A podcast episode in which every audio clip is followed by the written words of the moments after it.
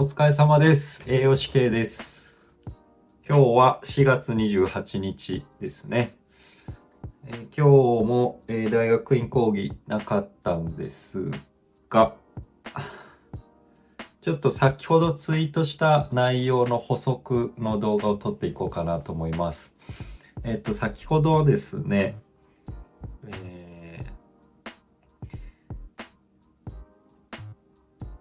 食べられれば行き先が増える。これすごくないですか？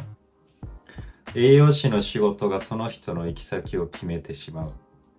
やるしかないよね？っていうところをツイートしたんですけど、えーこれどういう意味かっていうと、あの、意外とこう食事摂取量って他の職種からすごい見られてまして、例えば、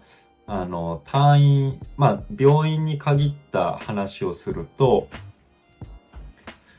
食事摂取が5割未満なので、老犬、あの老犬いけませんとか、いうことが意外と起きてくるんですよ。で、食べられなくて、えーもう点滴とか経腸栄養しないといけないっていうんだったら、えー療養病院に行きますとか、で、もしくは特養とか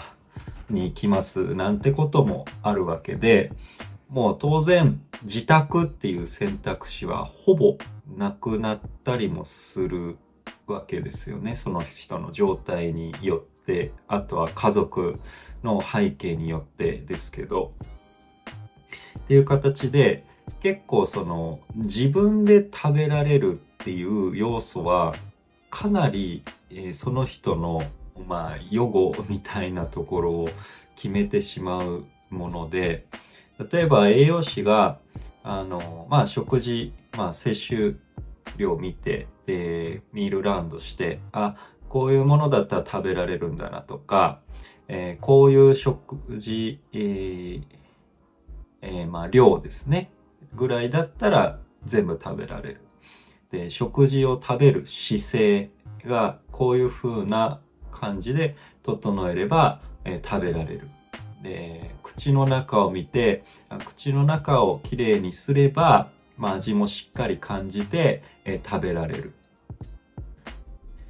とかですねいろいろその考えられる要素っていうのを、えしっかり上げてですね、えー他の解決できそうな職種に相談するっていう一声だけでかなり、えーその方の、まあ、食事の摂取量って変わってくるわけですよね。で先日まああった、まあ、自分が担当してる入院患者さんだとまあ前の病院で、まあ、食事でね取れなくて警備警備官留置されて経腸炎で来ましたっていうような患者さんを、えーまあそういう警備が入ってると抑制されちゃうわけですね。両手にもう縛られてですね抜けないよう、まあ、のチューブを抜かないようにするわけですけどそれによってまあ体がまあ自由に動かせないわけでご本人もストレスになるわけででまあ自分のこうアセスメントの時に、まあ、本人は食べるとかですね言った時に、まあ、その言葉を、まあ、スルーせずにあじゃあ食事出しましょうかということで、まあ、看護師さんとか、まあ、医師に相談して食事を出す。で最初の食事はやっぱ注意しないといけないっていうので ST さんにも評価に入ってもらう。って中で、えーまあ協力し合って、食事を見てで出してでしっかり食べれた、まあ、少しでも5割ぐらい食べれたっていうので思い切って抜い抜いたわけですね。そしたらもう抑制も外れて、まあ、ストレスも減って食事もしっかり食べれるようになったとかそういうのがあったり。でこれ一つだけじゃないですよね。その方だけじゃないですよね。今まで何人かやっぱそういう方、まあ、月に1回以上はやっぱりあるので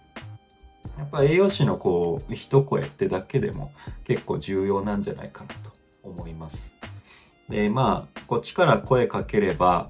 まあ、ゆくゆくはですね、まあ、あっちから声かける。看護師さんから声かける。医学療法士さんから声かける。作業療法士さんから声かける。言語聴覚士さんから声かける。でまあ、もちろん医師にも声をかけられるということで、自然にまあ多職種連携。まあ今日も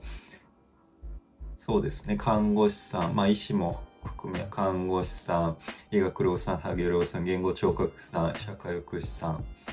えー、まあ介護士さんと、とも話したなっていう記憶があるので、